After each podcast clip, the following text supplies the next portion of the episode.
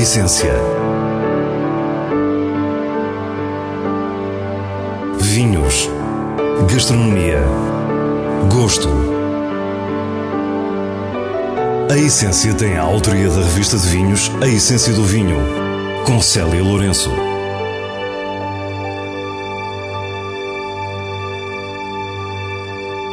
Boa noite.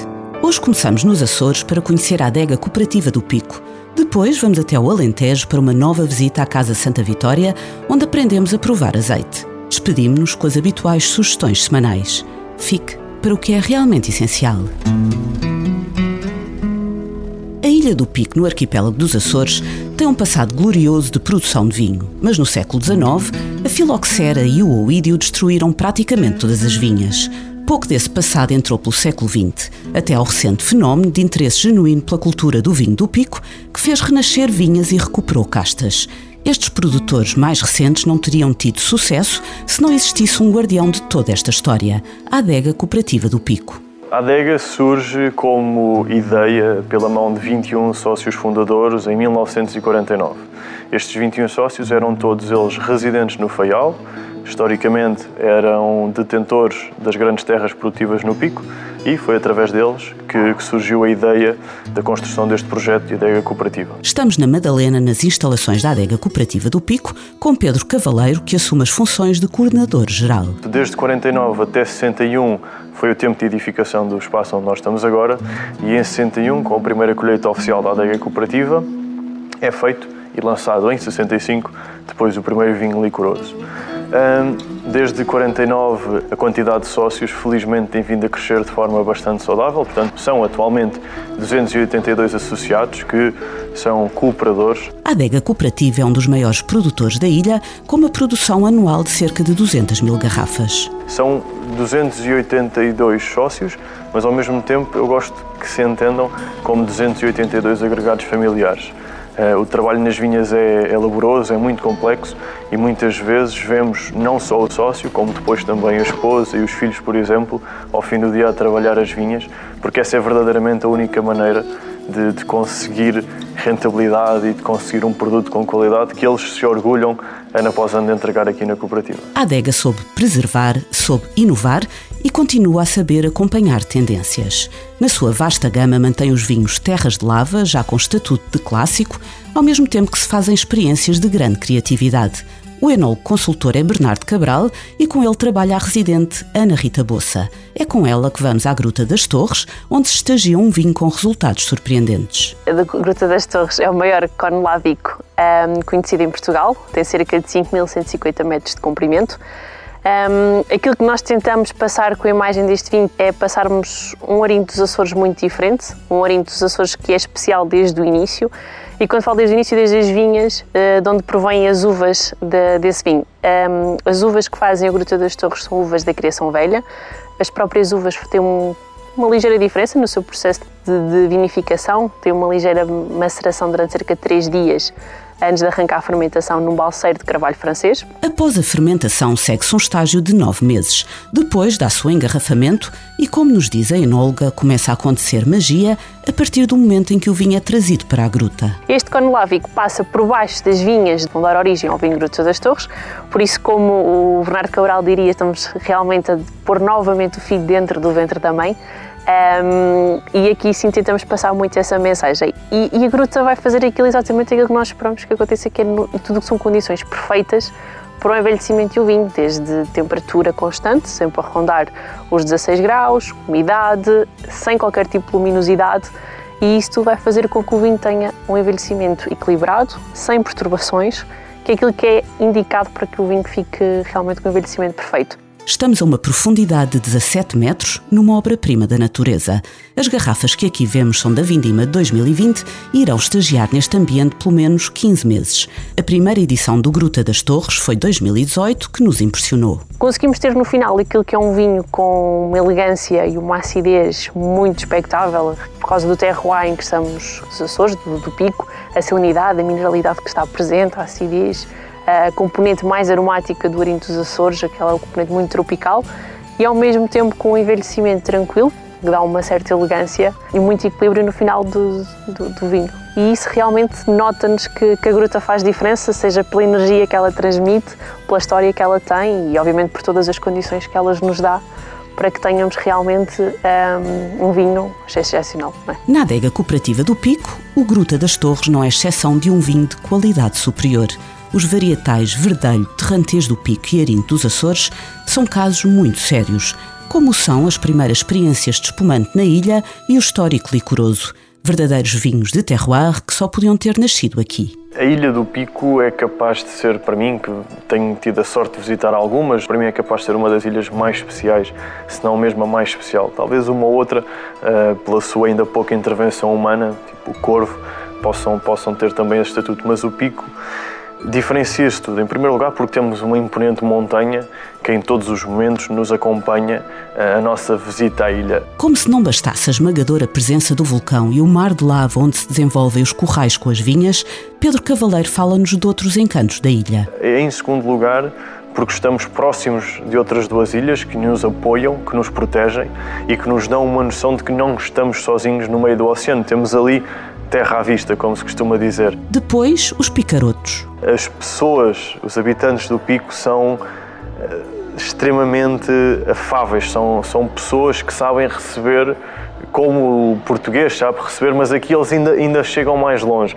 São de um carinho extraordinário, apesar de parecerem muito fechados, são pessoas historicamente de muito trabalho, foi uma história de muito trabalho e de grandes desafios, mas ao mesmo tempo depois são as pessoas que nos recebem de braços abertos nas suas casas e que são extraordinárias. A Adega Cooperativa do Pico tem visitas e provas, onde podemos conhecer melhor toda esta riqueza e a história não só da adega, como de um vinho que remonta ao século XV.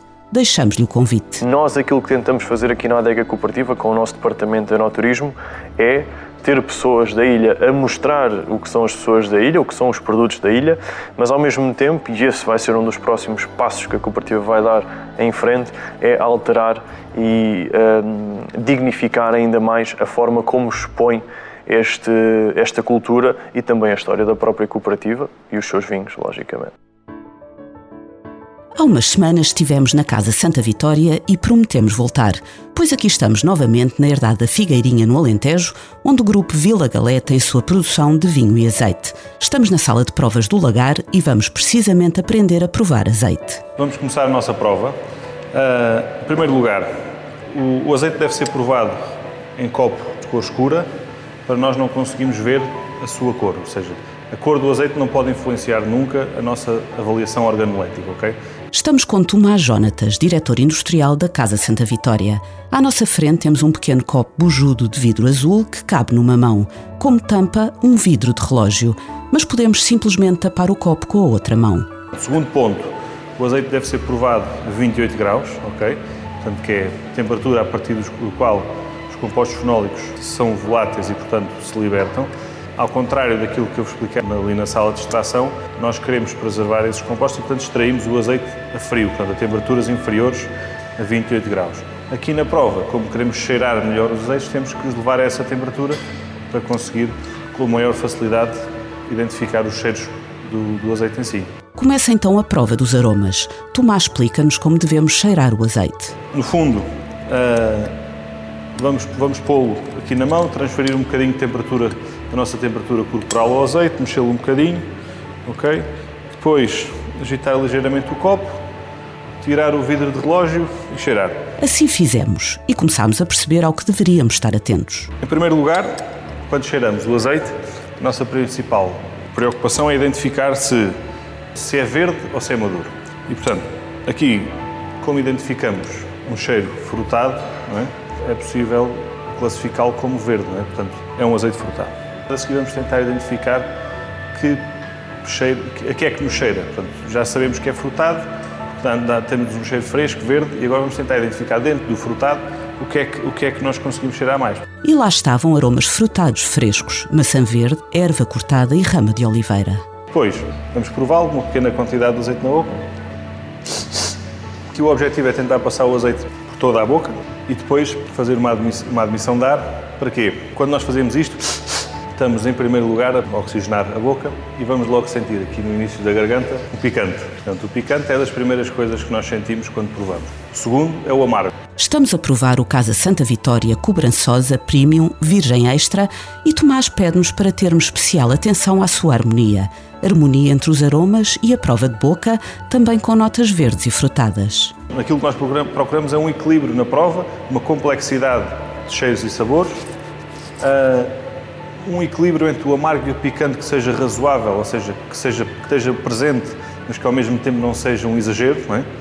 E depois a persistência. Isto é dos aspectos que eu considero mais fundamentais num azeite bom. A sua persistência, a sua harmonia, a sua complexidade. O resto, os azeites bons, podem ser de várias categorias. Podemos ter azeites verdes bons, azeites verdes maus, azeites maduros bons e azeites maduros maus. Portanto, e aquilo que, no fundo, é comum a esses diferentes tipos de azeite, ou seja, verde e maduro, é a harmonia, a complexidade e a persistência. Depois provámos um azeite maduro. Ou seja, se o primeiro era proveniente de azeitonas ainda verdes ou em estado verde e misto, este tem por base azeitona que, na sua maior parte, estava bem madura. Isto é um azeite que nós conseguimos, porque quer dizer, não tem exuberância de frutado como tinha o anterior, não é? Como é lógico, mas tem um aroma floral a frutos secos, portanto, mas tem o seu frutado, mas é um frutado maduro, ou seja, não é aquele frutado verde, é um frutado maduro. Mas é um azeite que, na prova olfativa, tem uma complexidade de cheiros que é muito mais difícil de identificar do que nos verdes. Portanto, é um azeite que logo à partida nós estamos já aqui presentes num cheiro de um azeite bastante complexo, não é? Estamos a fazer a prova do Galego Biológico Premium Virgem Extra, o primeiro azeite biológico da Casa Santa Vitória. A boca confirma a complexidade e a tal harmonia de um azeite superior. Tem notas maduras, frutos secos e grande persistência. São dois belíssimos azeites, ambos Virgem Extra. Tomás explica-nos as diferenças entre esta categoria e um azeite virgem. O azeite virgem extra é um azeite que tem uma acidez que vai dos 0 aos 0,8, ok? E não pode ter defeitos organoléticos. Portanto, existem 4 defeitos organoléticos principais, que é a tulha, o ranço, o mofo e o avinhado. Pronto. Os azeites virgens é um azeite que a acidez vai do 0,8 até 1,2 e pode ter até 2 defeitos ténues, que sejam quase imperceptíveis ao consumidor comum, mas que para os provadores sejam possíveis identificar. E para terminar, aproveitamos esta explicação para desmistificar a acidez do azeite. Muitos confundem alguma percepção de diferentes gostos com uma hipotética identificação de determinados níveis de acidez. Ninguém melhor que Tomás Jónatas para nos dizer que não é bem assim. Isso é um engano, ou seja, a acidez é um parâmetro unicamente químico. Organoleticamente é impossível identificar a acidez de um azeite. Portanto, nós podemos estar a provar um azeite com 0,2 e um azeite com 0,8 e não conseguimos, se não tivermos ali no rótulo, a acidez desse azeite. A acidez no azeite é um parâmetro que é apenas químico. A essência. Vamos agora às sugestões semanais do diretor da revista de vinhos, Nuno Pires, escolhidas nos selos altamente recomendado e boa compra da revista. Mira do Oerim, 2018, é um vinho branco da região de Lisboa. Exótico no nariz e tenso na boca, mostra bem a raça desta casta portuguesa. Notas de melancia e alperce num vinho denso, com o contraponto mineral do calcário da sua origem. Final amplo, com finesse e frescura, um vinho altamente recomendado. Quinta do Romeu 2019 é um vinho tinto produzido no Douro pela Sociedade Clemente de Menezes, a partir de um lote de castas da região. Tem aromas elegantes, uma fruta bonita, boca equilibrada e muito saborosa, com textura sem exagero. Pronto para beber já, tem perfil para a refeição mais casual e recebeu o selo Boa Compra da revista de vinhos. E assim nos despedimos. Para a semana, à mesma hora, teremos mais vinhos e muitas histórias contadas por quem os faz. Tenha uma boa noite.